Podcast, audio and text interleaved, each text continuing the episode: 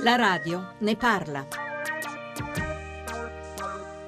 Appena arriva a casa la bambina, noi dobbiamo dirle tutto. Tutto, Ma tutto cosa? Tutto cosa? Ma bisogna spiegarle come vanno le cose. Noi non abbiamo mai curato questo lato dell'educazione, ma l'educazione sessuale è importante. La bambina ormai comincia a essere grande, ha 15 anni, c'è una signorinetta. Ma io l'avevo detto, tu hai risposto, la nostra bambina Sì. saprà quando e come abbiamo saputo noi. Sì. Eh, tu, tu, tu quando l'hai saputo? E Il giorno prima del matrimonio? Eh. Sì, me l'ha detto la mia mamma, mi ha spiegato tutto, mi ha spiegato Sì, sì. tutto. È stato uno shock. Cioè, per indicare gli organi sessuali si passa di solito direttamente dalla parolaccia al termine scientifico. In mezzo non c'è niente.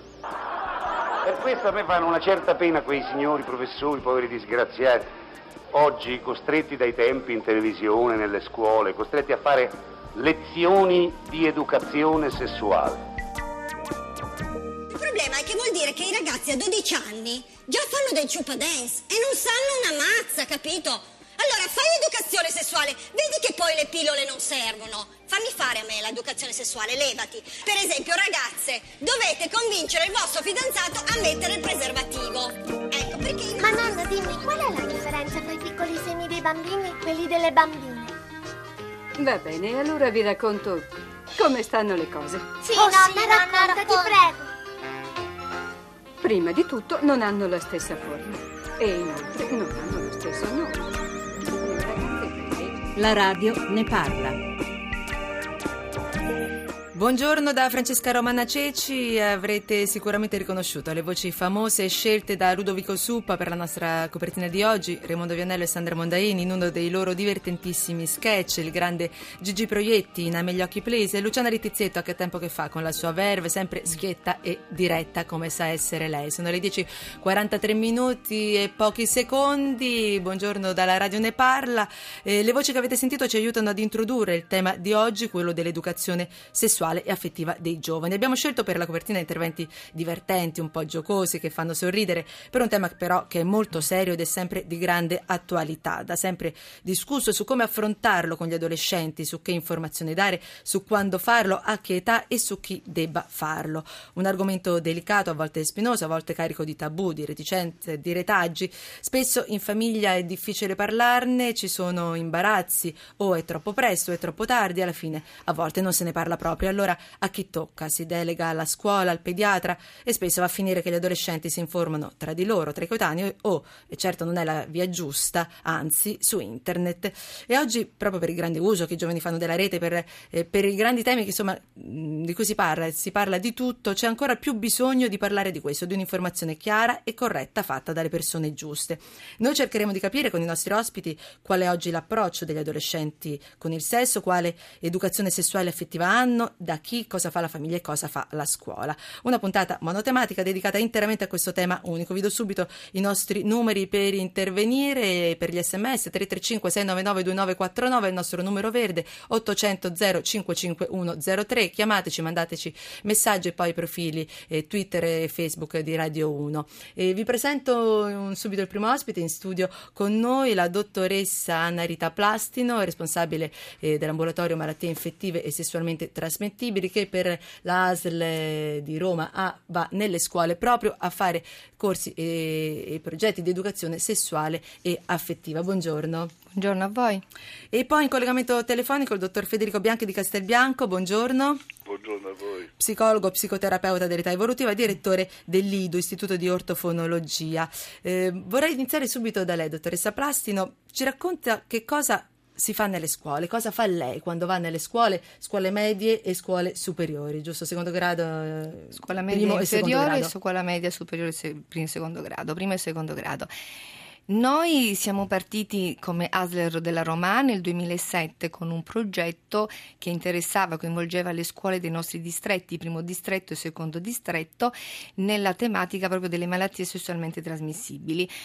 Um, come target i ragazzi delle, dei tredicenni, quindi l'ultimo anno della scuola media. Perché abbiamo scelto questo target di tredicenni? Perché a 13 anni abbiamo visto che i ragazzi, eh, ragazzi e ragazze sono proiettate, stimolate, incuriosite su tutte le varie attività sessuali che dovranno poi approfondire e anche effettuare nella loro fase dell'adolescenza.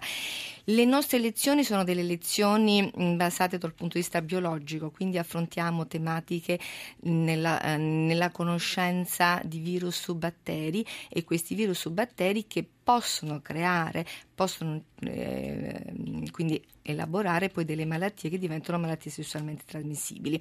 Naturalmente nello spiegare stiamo attenti a non impaurire i ragazzi e nelle ragazze, proprio perché virus e batteri fanno parte della, di questa vita, di, di, dell'ecosistema sociale, quindi non abbiamo delle armi per poter eliminarli, ma l'unica arma, o anzi diciamo precauzione, perché armi non è bene parlare di armi ai ragazzi, ma eh, educhiamo, li informiamo, anzi li informiamo per essere formati ad educarsi, ad utilizzare gli strumenti necessari e per evitare le sorprese di malattie sessualmente trasmissibili. Quindi affrontiamo il problema della sifilide, malattia apparentemente scomparsa, purtroppo è una malattia che esiste. Parliamo dell'epatite C, che è una malattia sessualmente trasmissibile, ma una malattia che comprende vari aspetti della crescita del fanciullo, entrando anche nella, nella sfera delle droghe, quindi droga e sessualità non monitorata. E in ultimo anche il problema dell'HIV e quindi un grande tema che a me purtroppo ancora rimane presente non soltanto in Italia ma in tutto il mondo, quindi ehm, spieghiamo analizzando in maniera molto semplice ma dei concetti fondamentali e complessi affinché loro a 13 anni incomin- comincino a comprendere il significato di essere individui, di sentirsi responsabili nelle proprie azioni. Ecco, parlando appunto eh, dell'aspetto medico, l'aspetto, eh, il suo aspetto poi infettivologo, eh, si fa poi un discorso complessivo di educazione Certo. alla sessualità e Certo. all'affettività, perché tutto insieme fa Tutto- parte di tutto, tutto dello stesso. entra, cioè, eh, io come tematica. medico poi mi trovo a dover affrontare problemi antropologici, quindi con delle culture molto variate, con esperienze di vita che loro hanno come bagaglio culturale in- nella famiglia. Quindi ehm, portarli nella- nel rispetto di se stessi e nel rispetto degli altri. Che ragazzi trova? Ragazzi con che formazione? Confusi, preparati? Che preparazione hanno? Molto confusa, una, una- diciamo, un'idea confusa perché parlano fra di loro, giocano su internet. Utilizzo la parola giocare perché mh, spesso e volentieri non hanno la capacità di poter comprendere esattamente quello che internet gli vuole dire.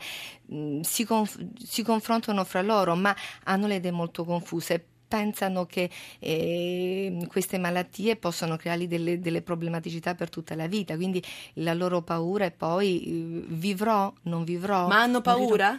Perché poi a quell'età Possono- è difficile aver paura di una malattia così grande Beh, delle, dell'epatite C e della sifilide loro non, non sanno hanno neanche niente. l'idea che esiste, Infatti. non riescono, neanche a com- non riescono neanche a comprendere la- l'associazione del virus dell'epatite C con l'alcolismo o con le droghe diffuse. Dell'HIV loro hanno la grande paura perché nella carta stampata, nel- nella, in televisione hanno visto bambini che muoiono in Africa, per cui per loro l'HIV è associazione morte. Però Quindi- l'Africa è lontana. Però l'Africa è lontana, quindi è un problema lontano da me. Non, non hanno l'idea che ehm, a Roma, nel loro quartiere, possa esistere il virus dell'HIV. E, e qual è la loro primaria fonte di informazione?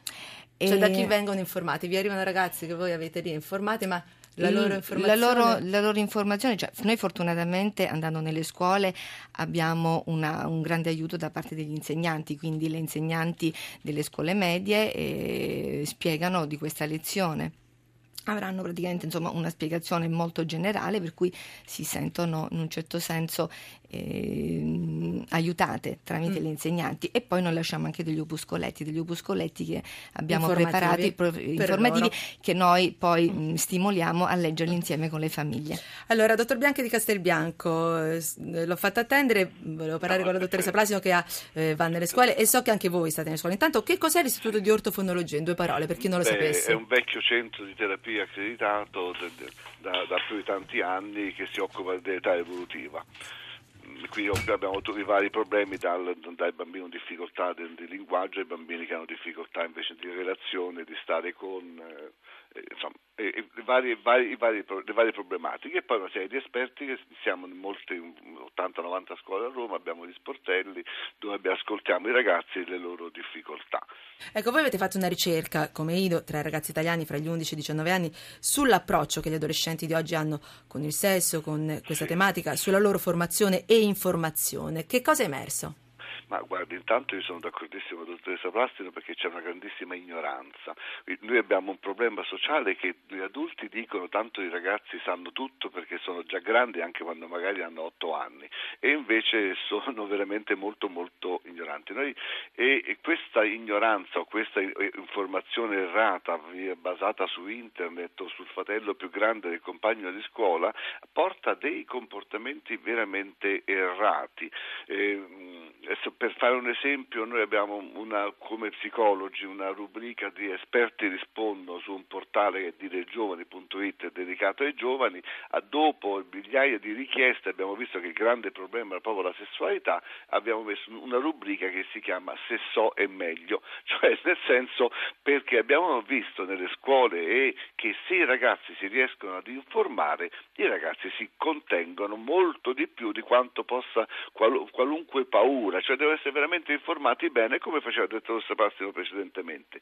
Ora, il grande problema che noi abbiamo però riscontrato è che per una serie di motivi che potremmo anche affrontare è che i ragazzi hanno compiuto un'operazione estremamente eh, brutta hanno separato, scisso l'affettività dalla sessualità, cioè mentre una volta c'era l'aspetto sessuale, c'erano i sentimenti, era un'unica cosa, face...